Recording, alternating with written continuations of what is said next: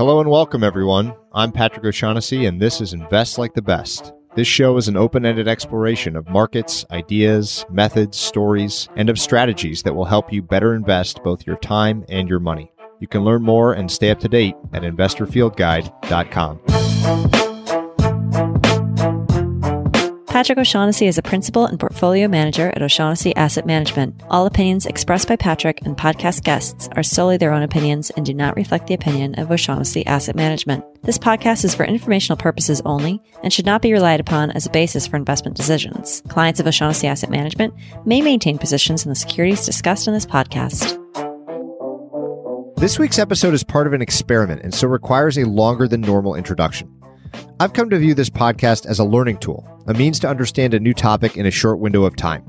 One of those areas is venture capital and startups, an area that one year ago was completely foreign to me.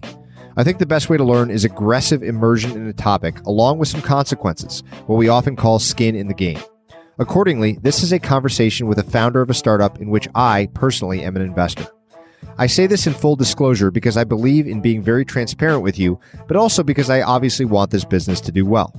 Part of the reason I invested was because I thought I could personally affect the outcome, in part by exposing the model and ideas to you all. I deeply respect your opinions and collective breadth of knowledge and welcome thoughts that you have on this startup and this topic. The founder in this case is Brett Maloley, and his company is called Ladder. Ladder represents an overlap of many topics we've explored together over the past year. We've talked about venture capital, health and well being, the difficulty of fundraising, and power law outcomes in startups. We also spent an entire episode with Alex Moazed talking about the business model that Ladder is pursuing. This is what Alex calls the platform business model, and what my favorite technology writer Ben Thompson calls the aggregator model. Alex wrote the book Modern Monopolies about this model, which describes how companies like Uber, Airbnb, and others serve their clients. Platform companies sit at the intersection between consumers and producers in a given category, helping make life easier, cheaper, and or better for consumers and more profitable and flexible for producers. But the value creation itself is about facilitating exchange more efficiently than it is about actually creating the underlying product. Airbnb, for example, doesn't own real estate, the value in this case, but they unlock the potential of real estate owned by others. Same for Uber, which so far doesn't own any cars. As Alex explained to me in our discussion, a key sign of a market which might benefit from a platform company is some form of latent, untapped supply. That brings me back to Ladder. The company is being built to unlock latent potential in fitness and potentially other types of coaching. Personal trainers work 11 hours a day but have four hours of downtime. That is the untapped supply in this case. Ladder will allow two key things much cheaper access to a real fitness coach for consumers who don't want to spend hundreds of dollars a month in the current format, and a way for trainers with lots of free time to both get new customers and to better engage with their existing customers. Think of it almost like Open Table, which started as a way for restaurants to better manage their reservations, but turned into a liquid market for consumers to make reservations themselves. The reason this is so interesting, I think, is the enormous size of the commercial fitness industry and the fact that it hasn't changed in a long time. I love people who have an almost bizarre level of knowledge in a niche field, and Brett certainly fits that bill.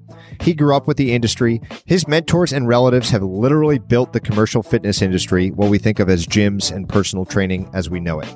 He knows how this legacy model works and ticks, the flaws and benefits of different business models, and why the future might be different, with a much larger percent of the population using a fitness coach and maybe other types of coaches in categories like nutrition and health. To see the app in action and get paired with a coach, Brett kindly set up a promo code of sorts like you often hear on other podcasts. If you search for Ladder Coach in the App Store, download the app and then use the promo code ILTB, as in Invest Like the Best, you'll get 50% off the service forever. I don't get any cut of that at all. In fact, you could think about it like a subsidy that I'm in part paying for as an investor. Brett and his team are data heads, and their main goal early in this company's life is to generate data on the relationships between consumers and their new coaches to figure out what works best for both groups and to constantly improve the service so the early adopters among you get a permanent discount. Now, this will be obvious, but nothing about what I do personally is investment advice that you should mimic. Like my investment in Bitcoin, this investment represents a very small part of my portfolio. And as always, I think the majority of anyone's portfolio should be balanced and well priced. I do not expect that I have any skill in selecting startups, as probably very few people do. But I know that having some skin in the game means that you learn differently, more efficiently, and faster. I hope you enjoy this collective experiment, which is largely the result of what I've learned from past guests and from all your support, which helps me meet those great people in the first place. Let's dive into my conversation with the founder of Ladder, Brett Maloley, who starts by describing how he got his start in the fitness world. I grew up in the fitness industry. My dad was a part owner of some health clubs and, and then started a company that sold fitness equipment. So growing up, it was always there. For me, it was baseball and the fitness industry. And boys have a very close relationship with their fathers. And for me and my dad, it was baseball and fitness. And my whole life, I thought I would play professional baseball, and that's what I would do forever. And when I realized that that wasn't in the cards, I got into the fitness industry. And in retrospect, it makes a lot of sense why, because that was the last thing that we had in common and it was an easy segue. So I moved out to Santa Barbara after I stopped playing baseball and I lived with one of my dad's best friends, his business partner, and a guy that I had always you know heard a lot about and I had met a, a couple times but I didn't really know him. So here I am in Santa Barbara living with an older gentleman that I didn't really know in a trailer on his property. And, and he owned a company that sold flooring to gyms. So turf, suspension, wood floors, and him and my dad worked together. And I always say that summer was when I uncovered my passion for the fitness industry. So picture a 22 year old kid that is completely up in the air relative to how he is going to spend the rest of his life because he had thought about doing one thing playing baseball and now he realizes that that's not going to happen. And I would ride my bike to the office every day. We'll, we would eat breakfast together and lunch together and dinner together. No TVs on the property. It was a summer of talking and reading and it was all focused on the fitness industry. Why did this happen? Who started this? When did this come about? And it was like walking through a museum of the commercial fitness industry. And John had been at the the very beginning with Nautilus, which was the first really notable fitness equipment company, and then at Life Fitness and you know, my dad tells the story about how he, he bought one of the first life cycles before Life Fitness was Life Fitness, it was called Life Cycle. So I'm starting to meet all these people and spend time with all these men and women who who literally started the fitness industry as we know it today.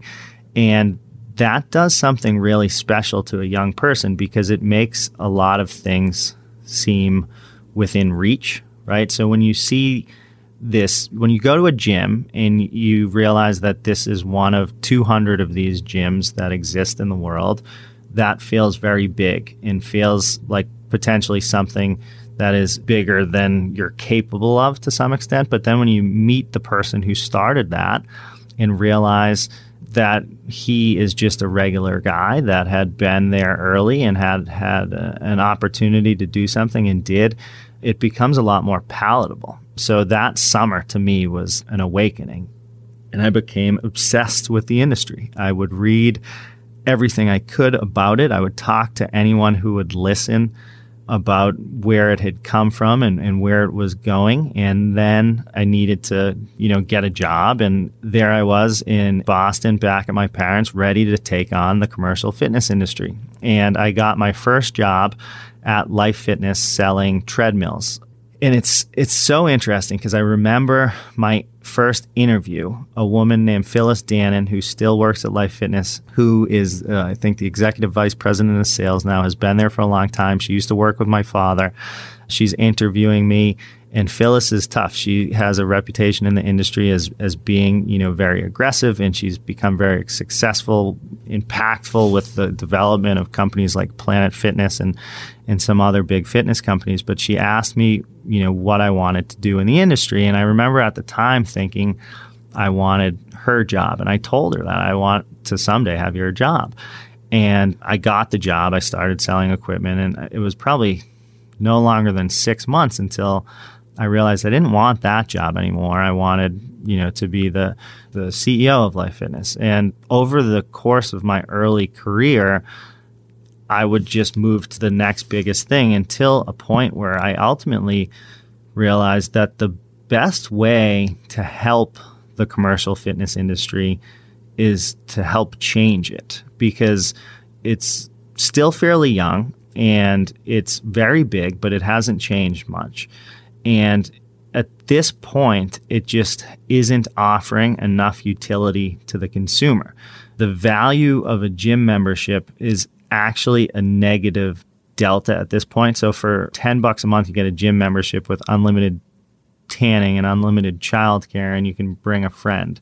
So it doesn't add up. It doesn't make sense, but we still have 75 million gym members paying 20 bucks a month, and we still have seven and a half million personal training clients paying 350 bucks a month. So that the opportunity, in my opinion, is massive, but it needs to be done collectively. So at a certain point after, you know, I had gone through the selling fitness equipment and started my first company and exited from that and started my second and sold that and then you know I was a CEO of a small publicly traded company for a short period of time, a couple of years.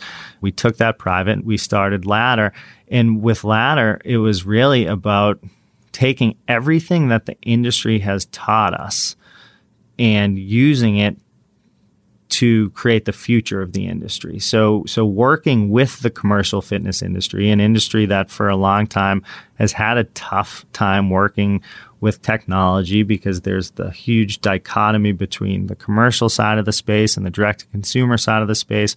We wanted to champion the commercial side of the space, work hand in hand with the gyms to drive a superior solution that ultimately, in my opinion, allows them to not only thrive, but simply survive in the future. Because as more and more opportunities and offerings become available, an industry that, in the purest sense, just lacks so much utility likely won't survive. But that's okay. We just need to make some changes because we still have so much going for us. Speaking on behalf of the commercial fitness industry, we just have to re examine some of the ways that we do things and, and, make some changes. And I think most industries go through similar paradigm shifts, and the commercial fitness industry is a lot younger than most people think.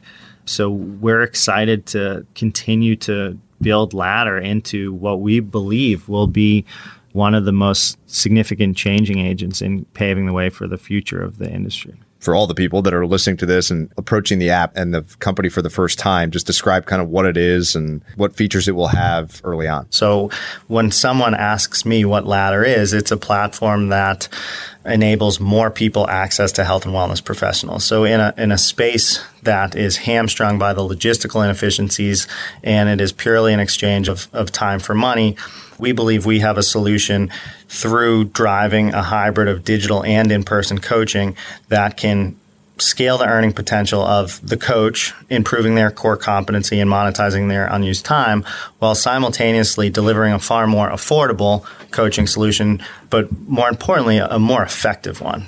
Because we believe that the sweet spot is that hybrid between digital and in person. So by no means are we trying to replace in person training. We're trying to create an ecosystem where instead of 10% of gym members working with a coach roughly 5.1 times per month, we have all gym members and furthermore all people working with a coach, but less frequently in person, where the backbone becomes the digital relationship. And then we're plugging and playing in person care where it's needed, creating more of a dynamic pricing model that even further reduces the barrier of entry to the consumer. I envision a world where everyone works with a coach and potentially more coaches, building out that action care team that can actually make people live healthier lives and I think ultimately happier lives as what well. Do you, what do you think the ratio needs to be? I've been thinking a lot about this between a digital, we'll call it like a digital workout or a digital interaction with a coach and in person some amount of in person, even if if it's almost like FaceTime or something. Just the accountability component of a coach is a big reason why. Say I've used one in the past when I have, which I've done a couple times, and kind of having them there, like watching me. There, I don't know. There's something about that, and there's there's a component of of ladder that currently it's called a promise, right? Which is kind of this accountability function baked into the whole process. But what do you think that ratio on average, kind of a couple years from now, let's say we're up and running. What do you think that ratio needs to be of, of in person versus digital? As far as the ratio specifically, I think it changes because in everything we've done, we've tried to focus on the science of behavioral change. And we've tried to create a product that is mindful of how behavioral change works. So accountability is that secret sauce. That's the thing that that products and entities of any kind in the space are always trying to drive because we know it comes down to some variation of of ability. So do you have the the resources, the understanding, do you have the motivation and the accountability? So do you want to do it? And then the trigger. Is it constantly mindful to kind of contribute back towards the motivation? So a lot of what we're doing is building a relationship. Once the relationship becomes stronger, then I think the in person reduces. So, like, I have coaches that I haven't spoken to or seen in decades. If I was to communicate with them and get a plan from them, I would follow that process to a T because I've already established a relationship with them that drives accountability. Because we know that accountability is the direct result of a relationship, either with yourself or with someone else. For people that are already self accountable, there are a lot of great products calorie counters, food logs, different things of that nature. That's not really us. We exist for the larger part of the market that needs a little help relative to accountability. And for a lot of people, they don't have it within themselves. They also don't have anyone within their sphere of influence that can hold them accountable. So, in a lot of ways, we strive to create relationships with people or between people, rather, that can drive accountability. And over time, as the relationship becomes stronger and stronger, I envision the in person reducing. So, it's kind of a, a tipping point to some extent where we start off with digital and then potentially in person is a little higher in volume at the beginning. But as the relationship gets stronger, there's the potential to reduce in person, and it can always be brought back in the event that you know you're going through a rut or things happen because there are so many variables at play here. So maybe you could describe kind of from your perspective what the platform business model is, key components of being successful in scaling sort of a two-sided platform where coaches are one side, people working out is the other side. So g- give me a high level overview of what you think that business model is, why why you chose it as a way to attack this opportunity in this space, and then we'll get into some of the levers. Platforms reduce the friction between effort and results, and they thrive in industries that are very large, very stagnant, very underserved. So I love platforms in general because their ability to scale is unlike any other model I've seen, and in the fitness industry, it's almost perfect because we see this massive market that hasn't changed in close to five decades and really lacks utility to the consumer. So there's only so long the commercial fitness industry continued to grow with a you know 60% inactivity rate and a 50% attrition rate yet it is continuing to grow and we know that 16.5% of the country belongs to a health club, and, and that number what percent is it? Sixteen and a half percent, and that number is staggering if you think about it. I think IHRSA, the International Health Racquet and Sports Club Association, in their global report from 2015 listed that one in four individuals in the United States have been inside a health club, which is mind-boggling. And with that said, the industry really relies on that inactivity, which is good for now, but it's not necessarily sustainable. And as more competition comes about and there are more things available to consumers, I just don't believe that you can rely on a model that lacks utility. So we set out to change that, and we thought the best way to do that would be through a, a true platform business model where we're literally just productizing the existing ecosystem, connecting coaches, our producers, with people who need or want to be healthier, our consumers, in a way that removes the logistical inefficiencies that currently exist and in a way that reduces the barrier of entry to the consumer and in a way that monetizes unused time to the producer. So, big picture, just like Uber has their drivers, producers, riders, consumers, or Airbnb has their host, producers, guest consumers Again, we have our coaches, producers, people who need or want to be healthier consumers. The one thing that I think is a little bit different about what we're doing is I actually believe that in executing this model that provides a, better widget essentially, we also are expanding the amount of people that can access health and wellness. With what we're doing, I think that the hybrid of digital and person is, is a far better solution for people. But I also think that it opens up the door to get more people into it. So I don't know if we're going back to reasoning by analogy, if there's actually a platform that has had the ability to do that. Maybe Airbnb has to some extent. I think maybe more families are taking vacations. And obviously, that's one of the most special companies that exists.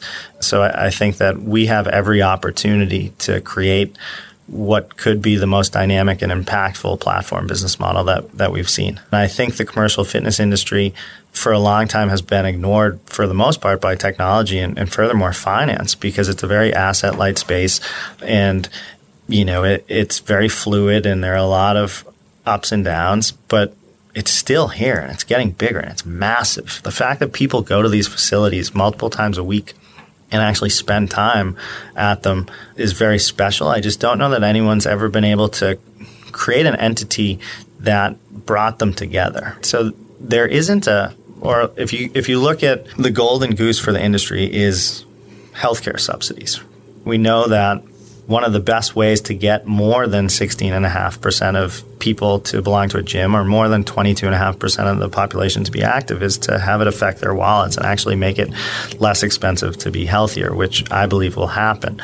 With that said, there isn't a health club chain or even group of health club chains large enough to provide enough data or enough access to users or members to really drive any dynamic paradigm shift at any level of scale unless you can actually create an entity that works in lockstep with the commercial fitness industry. So, core to our model was finding a way to serve the commercial fitness industry and help them in the interim, but also help them potentially down the road and really allow these guys that put guys and gals that put their their blood, sweat, and tears into building an industry that is so special. It's such a small community. You know, we have our few trade shows every year, and everyone knows each other and it's a very tight knit group. And, you know, we think about health clubs as been around forever. They really haven't. The What's industry the origin? Is, like how long? What was like the first gym? So the, there have been variations of gyms around Obviously since Roman times, but gyms as we know them came about in the mid 70s into the mid 80s. I believe electronic funds transfers really changed the industry where people were being billed on a continuous basis as opposed to the pay for play space. And that really changed the dynamic from what were transient racket clubs, which would see, you know, peaks in different seasons depending on where they were in the country, to a more consistent model that enabled them to finance themselves in a way that enabled them to buy nicer things and add different components to the business as we know it today. Things like childcare and tanning was big for a while, but just basic as steam, sauna, group exercise.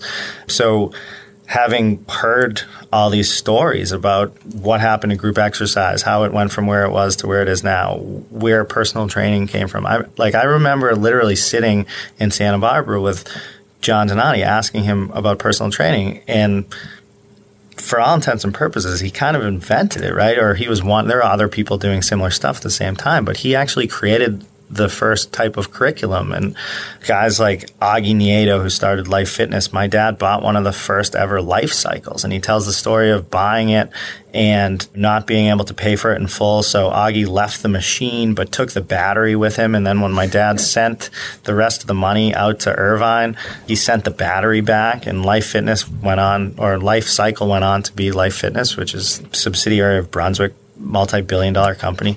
So it's all I know. So let, us talk about the current state of it. So you mentioned a couple stats already. Sixteen percent of people uh, belong currently.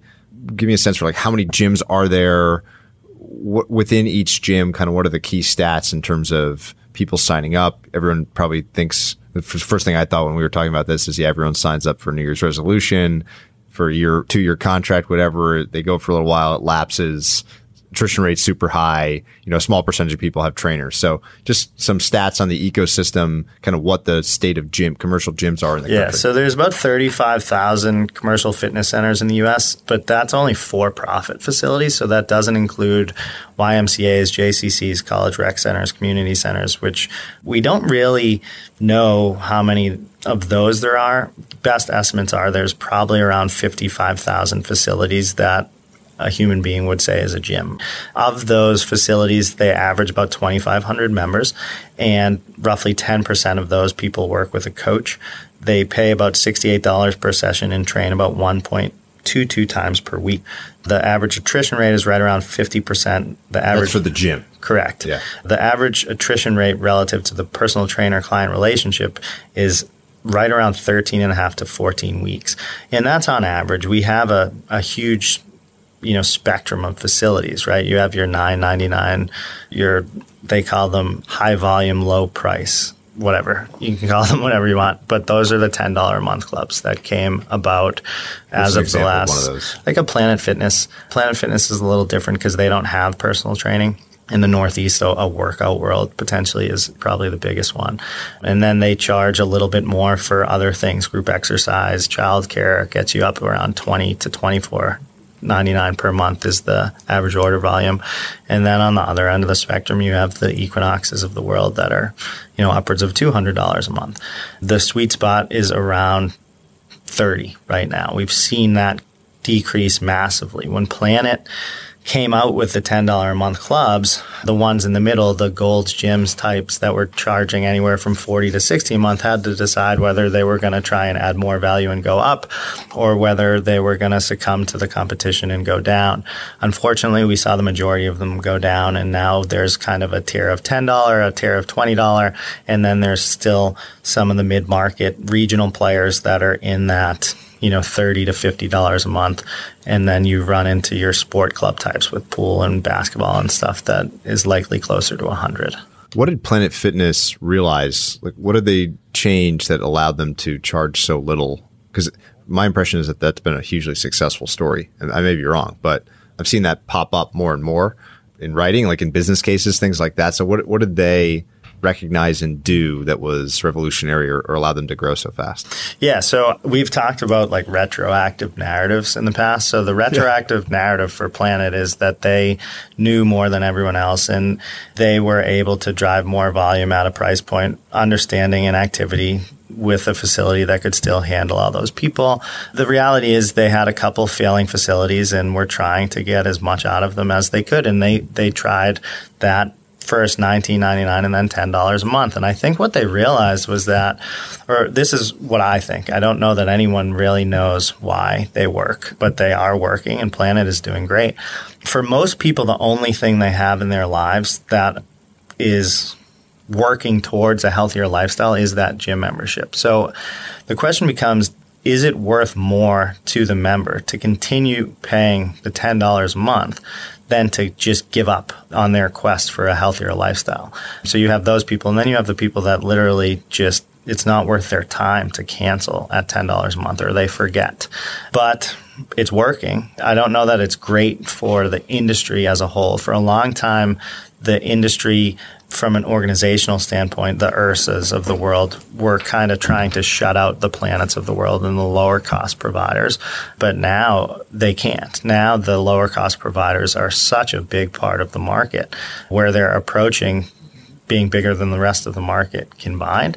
So we'll see where it goes. I think for a lot of people, Planet Fitness is great. I mean, to the naked eye, it doesn't appear to be much different than most other facilities. The thing that I love about Planet is the somewhat cheesy, a lot of people would say, branding that they've done. They've done a lot of things over the years that people were like, why were they why would they do purple. that? yeah, the purple, the pizza on, on Fridays, the getting rid of dumbbells over fifty five pounds.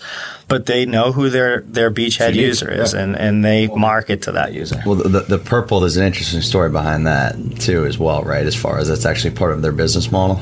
Yeah. I mean I wrote an article when Planet IPO'd I think it was 43% of their total gross revenue comes from the resale of commercial fitness equipment. So having been in the commercial fitness industry and, and selling commodity commercial fitness equipment for, for years, um, you know, at the beginning, I'm like, why is this stuff purple? This is like really ugly. And what I came to realize is that as a franchisee, you're mandated to buy equipment that falls in line with the, the franchisor guidelines. In the case of Planet Fitness, it, it requires you to buy purple equipment.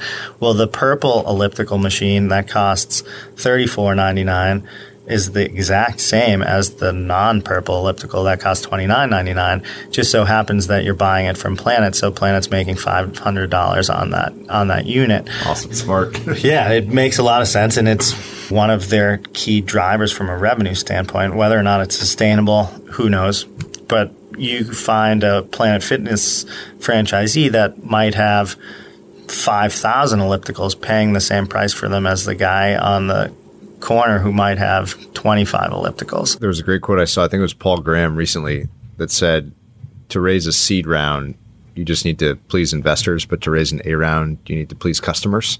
So let's talk about how that's going to happen. So we mentioned earlier the importance of maybe starting with more in-person relationship building type stuff with the coach and the fact that that can get phased out. And as you said that I realized that that totally happened with me too, that when I did I did CrossFit for example, and the early stages we just did it here in the basement of the of the building we're sitting in. So I wasn't actually at a gym, but we've got a gym here, and he came to us and did a small group.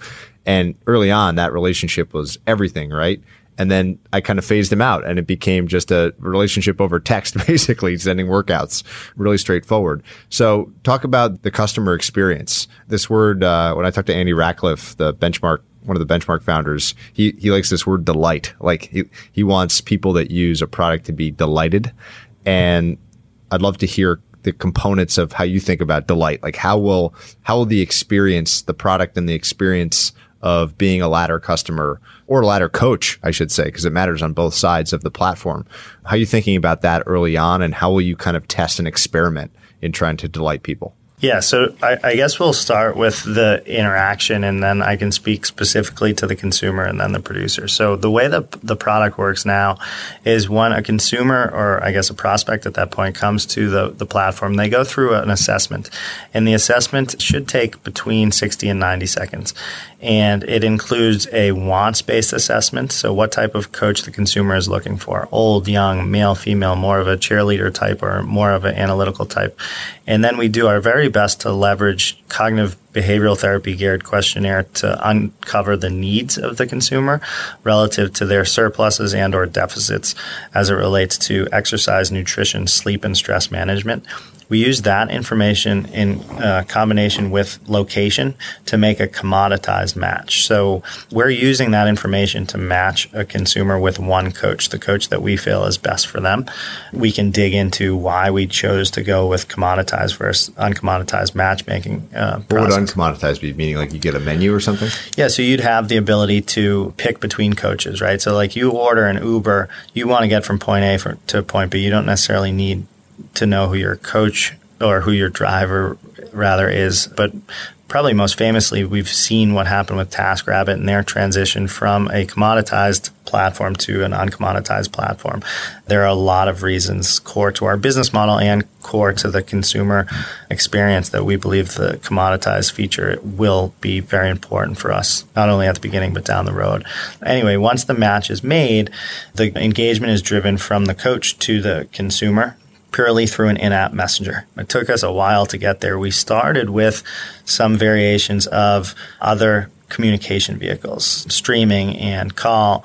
And what we realized is that they require undevoted time, which drastically increases the logistics behind the interactions, which drastically increases the time it takes for a producer to service a consumer in any given month anything that requires undevoted time on behalf of either the consumer or the producer drastically increases the volume relative to time of that relationship. Now, that's not to say we won't look at adding those back down the road, but it would likely be an add on where you're paying more for the time or you're getting FaceTime at the beginning of every month, for example.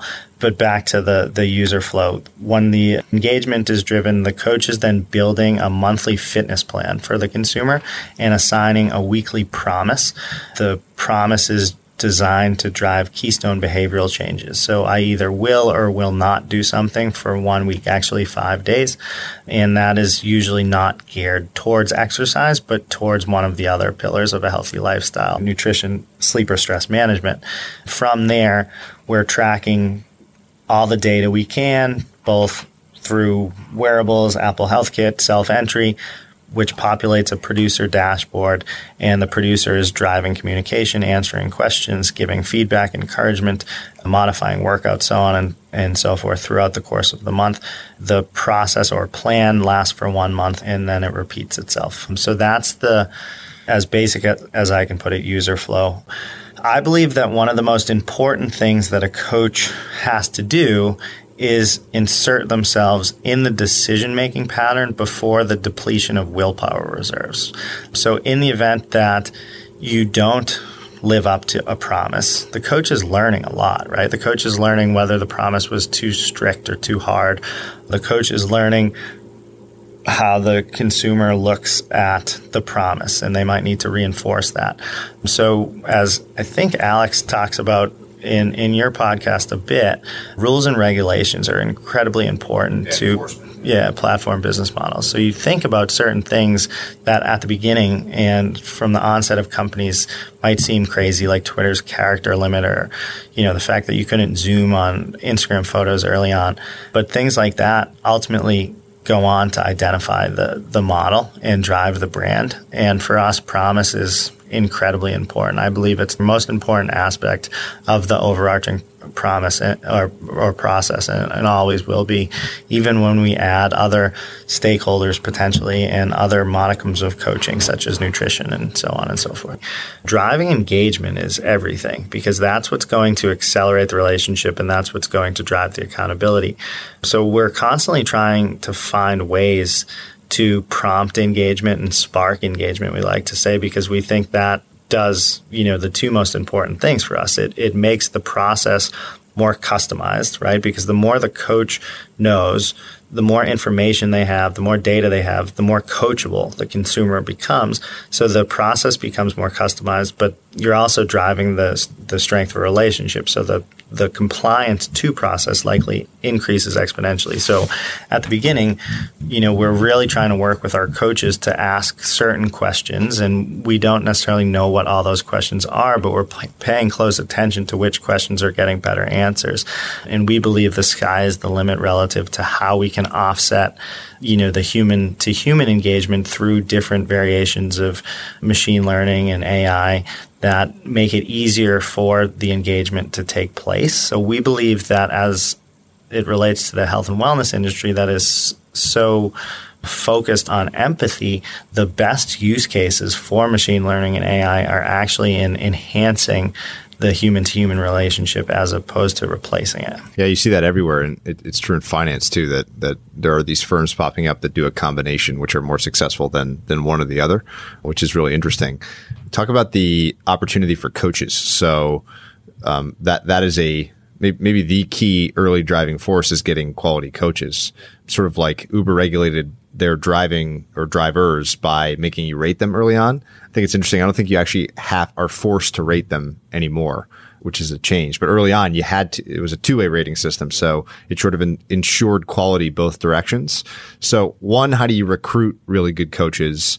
And two, given that obviously good bad coaches will make their way onto the platform, how do you keep how do you get them out quickly? To start off, just to go over the existing ecosystem a little bit, there are about 350,000 health and wellness professionals in the US. And believe it or not, they're making just $11.57 per hour when you account for the fact that they're working over 11 hours per day. And they have on average about four hours of unused time during the course of any given day.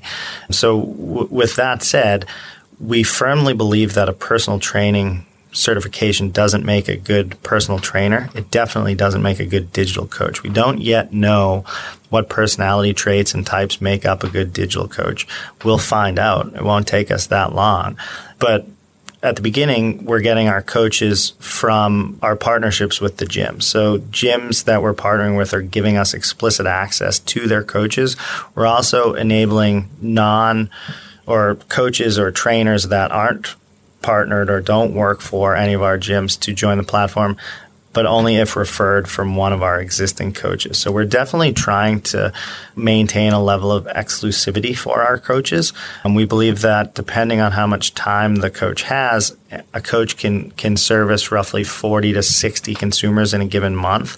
Uh, again, depending on on their schedule and how much time they have, but that's just on average. It should take a coach about 60 minutes to service a consumer in any given month, all of which is undevoted time for the most part, and that will go down exponentially at scale because the coach is able to actually store workouts they're creating. So not all workouts will be built from scratch per se. If I'm training Patrick and I have a new client who has similar wants and needs to Patrick, I might just amend Patrick's plan to work for Tom, for example. So the time it takes to build plans will likely decrease. It's like it reminds me of uh, the GitHub example where a key component of the platform business model is providing tools in the middle, right? So come on the platform we're going to make what you do easier and more scalable. And that's like best example. So what, if any, I guess rating service will there be, or I guess you could just, it, like a rating could almost be implicit in like who sticks around. Like if someone, if one coach has a bunch of people that aren't lasting at all, that, that could just be information or data enough. But how have you thought about that in terms of the back end once you've got a coach on board, making sure that the quality stays high? So we're not looking at just a general rating. We think that's a, a, little too vague to really pull out any valuable insights. We are paying very close attention to certain dynamics of the relationship, like response time, like time in app, like a rating of a plan, for example. As we grow, we'll be able to again make better matches. So if we find out that the consumer wants response time of two minutes, we will then be able to match them with a coach who has an average response time of two minutes. Whereas if a consumer is more concerned with the complexity of a workout plan than they are with response time, then we know that and we can we can do that as well. We think that's super important for just driving utility to the consumer, making it worthwhile for the coach, but also as we get bigger and as the opportunity expands, giving more information to referring entities and potentially payers as well. Because we know that a large corporation or a physician group would be a heck of a lot more likely to use our platform as a referring agent if they actually have data and insight into who the coaches are going to be, as opposed to just, hey, use this platform and the platform matches with you with a coach. The referring entity, whether it's a gym, a physician group, a corporation, can actually pre vet the trainers that will be available to the people being referred.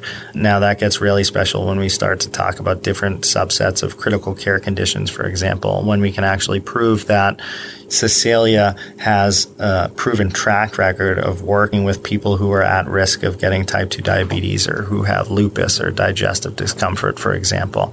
So that's where, you know, we believe that the data compounds and gets really special. How do you think about the value of the data? So we're in the stage now where software is easy, right? Like it's it's very easy to build, change, pivot around software.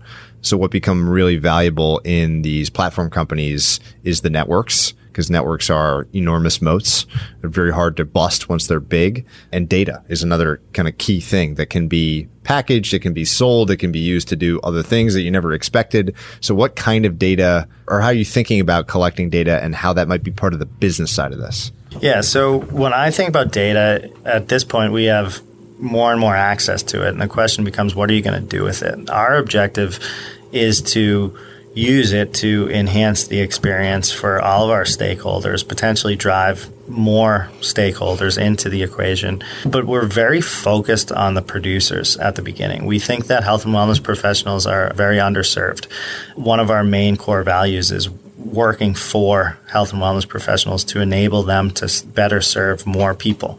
So we're doing a lot of stuff with them on the scheduling front, making their lives easier. We're allowing them to work with their clients free of charge, which is great for us because hopefully it gets them in app more, but it also will likely be able to drive incredibly powerful trigger. So if we find out that you're trending in a certain way relative to nutrition around mid morning on midweek days, we can actually drive messaging to the coach that prompts them to drive communication to the consumer. So we're not yet really thinking about data and how it might be important externally, though in the digital coaching space in a variety of, of different verticals, we've seen data plays where pharmaceutical companies are, are buying digital coaching companies to drive communication that increases medication compliance, for example. Now, we will likely be put in positions where we have the opportunity to work with some companies like that, but that's not really on our radar at the beginning. We just want to aggregate the data that's already there between us and the device and the consumer and the producer, also from the gym to improve the core competency of the coaches, improve the ladder user slash gym member experience, improve the consumer gym member trainer experience. There's all these pre-existing relationships that through productizing them, we now have access to a tremendous amount of data. And we just want to use it to make all of our existing stakeholders' lives easier and better. How's it going to work with gyms? So, one of my favorite things in the platform idea is tapping or using existing networks rather than trying to start from scratch. And obviously, there's a enormous network of gyms and the trainers who are so key here, the coaches who are so key a lot of them are operating in that ecosystem. So what does that look like early days? How do you partner with them? at a conversation, actually, the podcast that's coming out I guess, next couple days on Tuesday, talks about this idea of complementary assets. So, like the ability of a new business to use existing assets outside of its own asset base as net positives for itself. And gyms seem like the obvious one here. So, how do you think? Of, and you mentioned your dad, you know, knows knows all the all the gym owners. You know all the gym owners. It's an ecosystem and a network that's super valuable. That sounds like everyone can benefit from this idea. So, how do you think about gym partners? How are you going to cultivate those relationships? How will it work early days? Kind of the details around the gyms would be really, really interesting. Yeah. So the relationship with the gyms is something that I paid really close attention to. I, I didn't believe that any business model, even like this, could work without the buy in of the gym. So we were very thoughtful about how we approached the, the gym owners and how we were able to bring them into the mix. So where we're at now is we're creating partnerships with health clubs, and we've partnered with some of the largest health clubs in the country who are giving us explicit access to their trainers, but also working with us to market our solution to their non training members. So, the 90% of their members who aren't working with the trainer, as well as all their former and prospective members. So, assuming the industry average of a 50% annual attrition rate, a health club that has 3,000 members at any given time, but has been in business for 10 years, likely has access to between 175 and 200,000 people or data points that at one time they paid to acquire but they're only monetizing 3,000 of them. So there's a huge opportunity for the gyms there. When you look at the health club business, aside from real estate, the only KPIs that actually matter are average dues per month and average dues per member per month.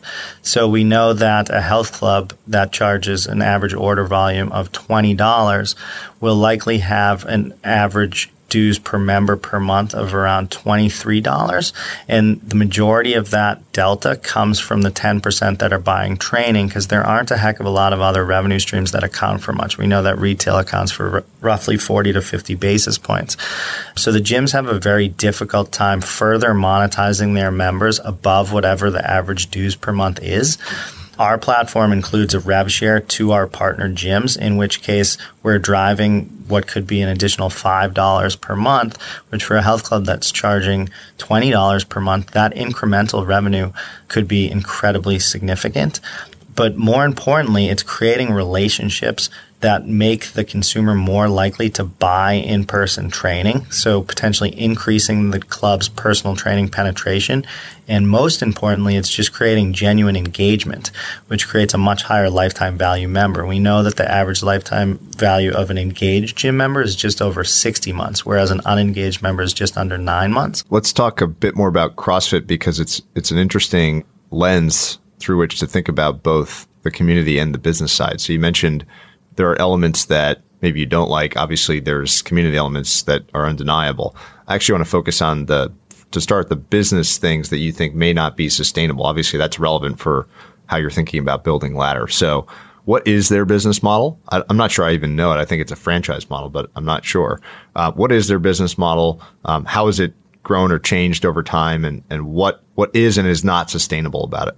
Yeah, so CrossFit is actually like a license model. So if it was a franchise model, I would be a lot more bullish on the long term sustainability. But one of the issues that I've seen, and at my last company, we worked with CrossFit facilities almost exclusively. And we were able to partner with about 25% of them in like a year and a half. So we got really into the weeds of, of how they run their businesses. And one of the issues that we saw is that the number of boxes or physical locations was growing exponentially faster than the number of CrossFit members.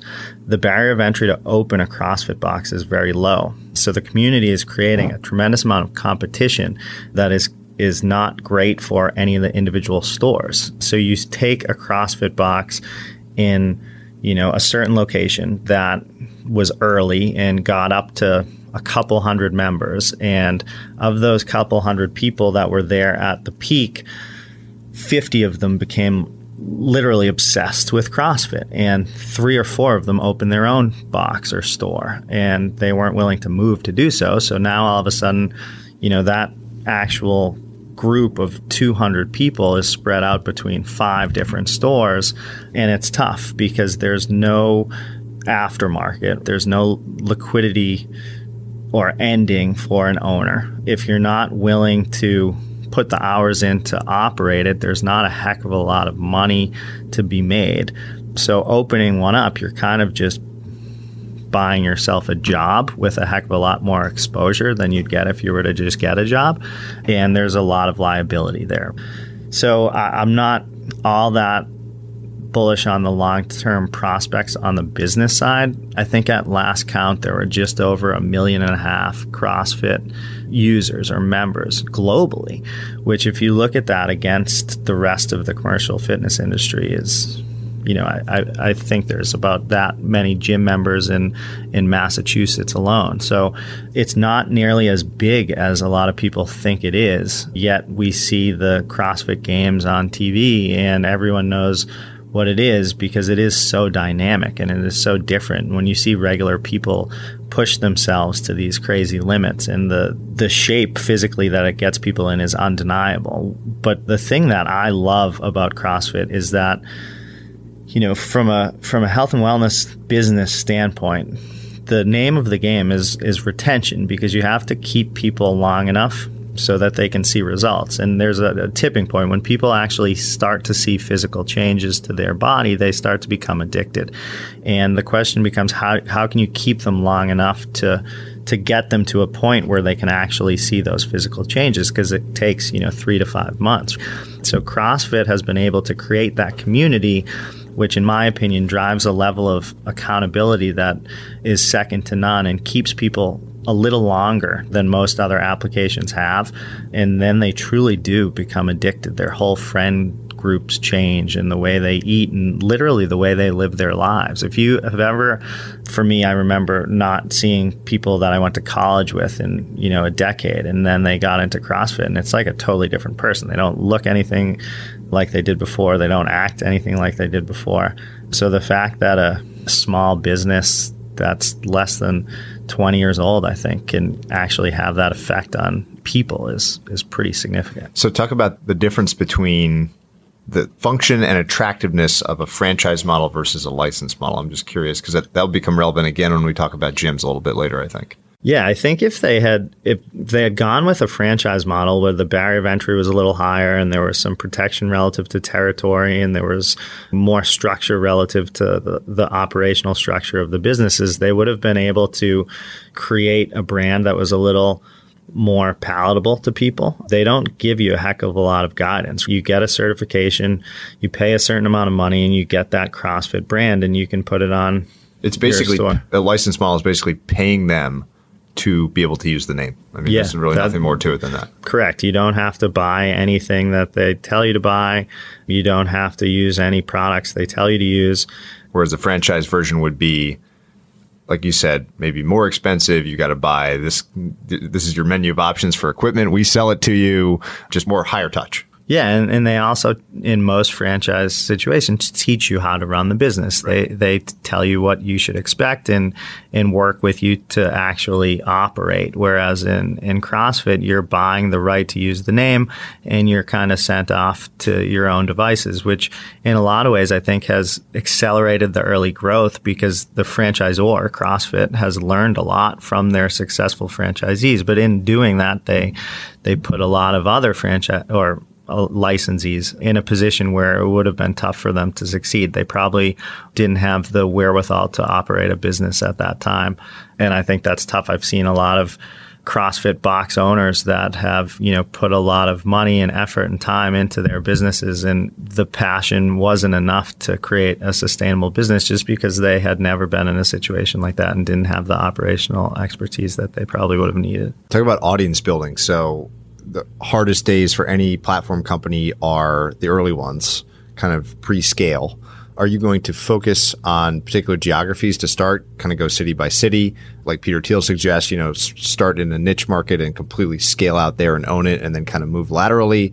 What will be the strategy there? And whether or not it's in one small market first or a broader strategy first, what will be the methods for acquiring customers, for, for building an audience? What types of acquisition strategies do you think will work? The audience building is just so important to me, right? I come from a background of buying something for one and selling it for two, and not being an engineer or previously not being a technologist, I was always fascinated with, you know, people build these products and hope people use them. And that was never how we looked at it.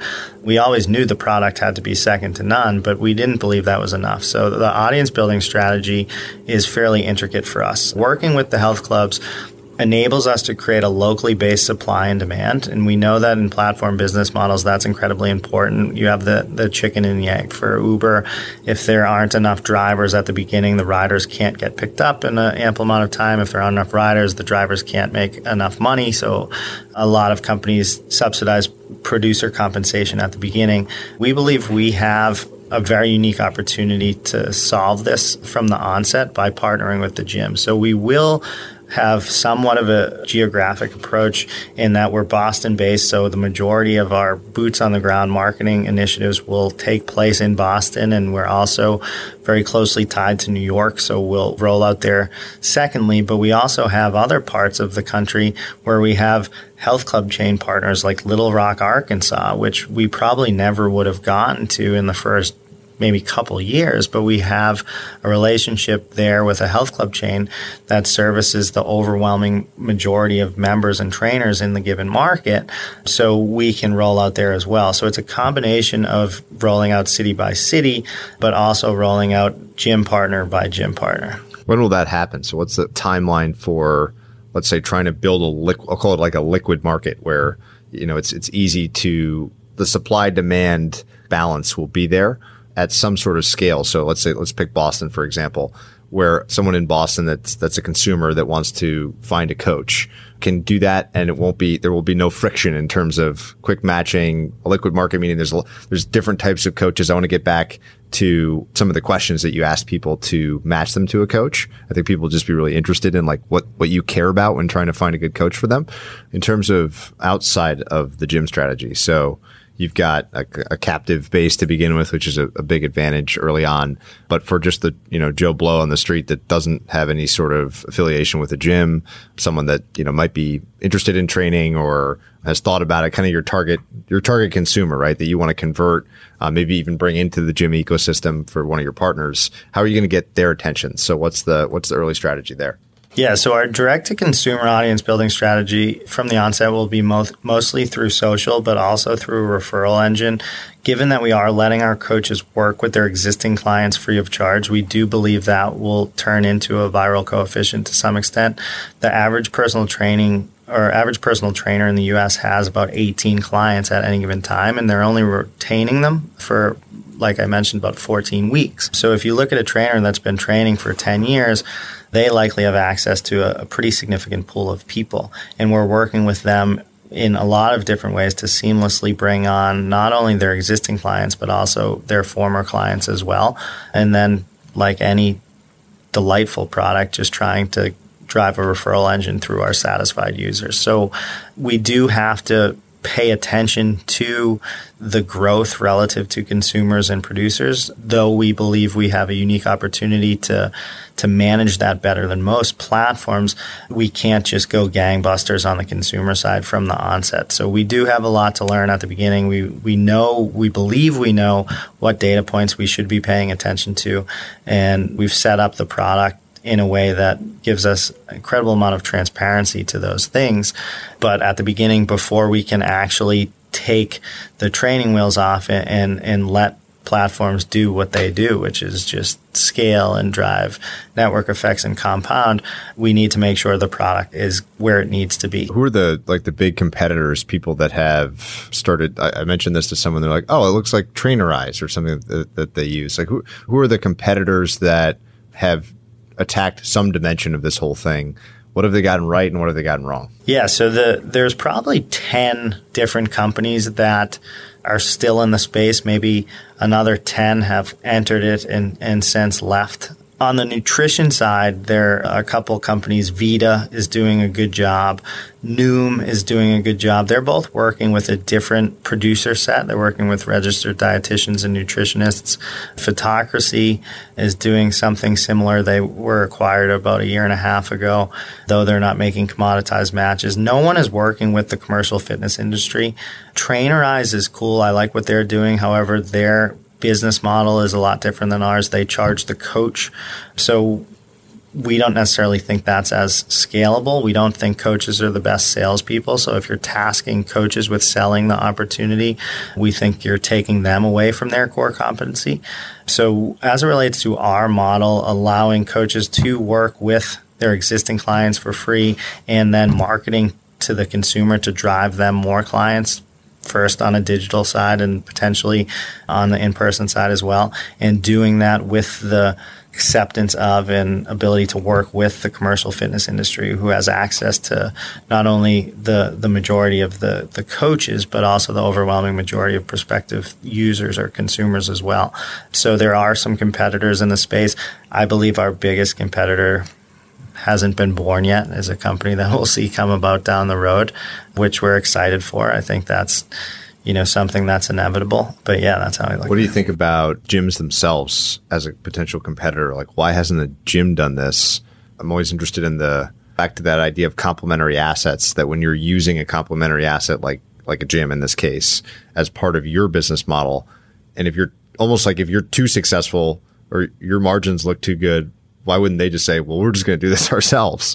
So do you think that gyms, which are going to be ob- an obviously early boon, could become a, a threat or a competitor down the line? I think there will eventually be gyms that try and do this. We've already had some conversations where the gym owner says, Well, why don't I just do this? My response is always go, go for it. Yeah. um, platform business models need real massive scale for network effects to come into play or they're not cool. They don't work like they can.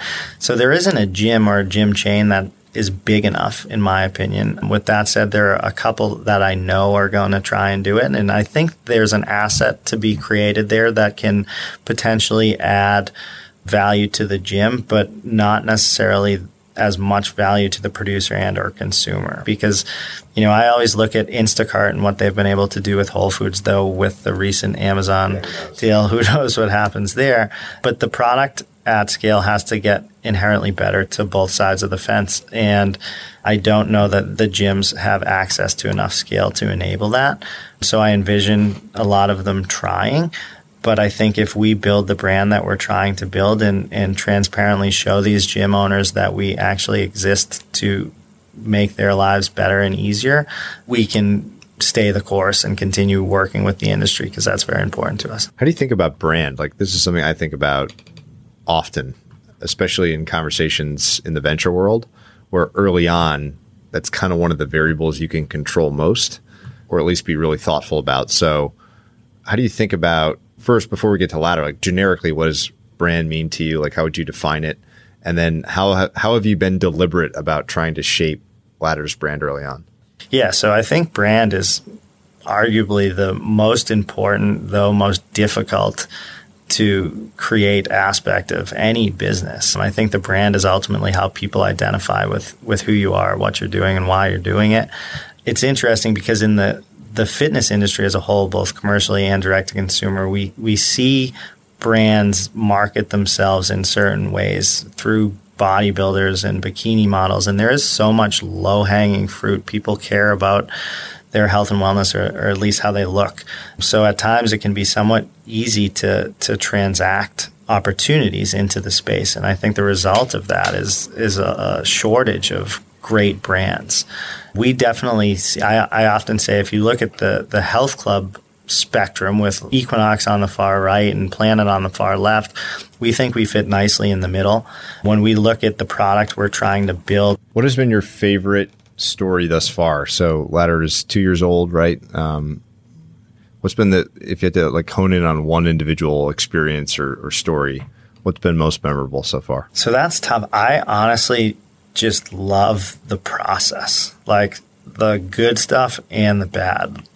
This part of it and people that I spend a lot of time with often say like don't forget these times because you'll never have them again. No matter how big the company gets this will always be probably the most special part of the company because right now ladder is not much more than an extension of my team and myself one of the things on the fundraising side that I think is interesting is that before you have a product, so now we've gone through a few betas and we've got a few hundred users and we have a team.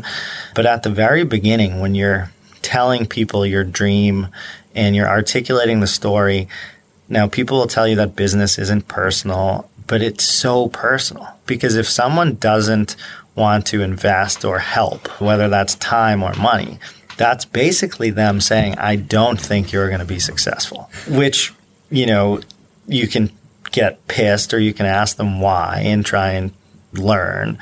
But I'd be lying if I told you that I don't have a list in the back of my head of people that you want to prove wrong. yeah, it's just like the people that didn't give me at least the time to help and not necessarily with money, right? You try and raise capital and I have a very unique view on raising capital, especially from angels. It someone's giving you money that is theirs and they can do anything with it. So I don't necessarily get upset if people don't invest. What does cause people to go on that list is if they won't give me the time or the mind share to actually consider the opportunity and give me feedback, good or bad. Because even if it's bad feedback, you have the opportunity to, you know, correct that and build a relationship. And I think that so much of this is about building a team and building a group of people that you can learn from and communicate with. So I guess the whole process is great. It's very competitive, which I love. I don't know that I could pick one specific thing or moment though. I love it. Well, what we're going to do is is chronicle this process, right? And watch a a company try to scale, which uh, you know there's there's such an appetite for this nowadays. I certainly feel it listening to something like how I built this every week. You know, everyone watches Shark Tank, and I think there's this dynamicism and this spirit that people want to watch something like this grow. And to my knowledge, there hasn't been something like this that's chronicled that growth. So this will be part of kind of an early series of these things where we learn about business, we learn about new kinds of business models, a particular industry, in this case, the healthcare, fitness, wellness one. This is going to be a blast. So thanks for round one. Hey everyone, Patrick here again.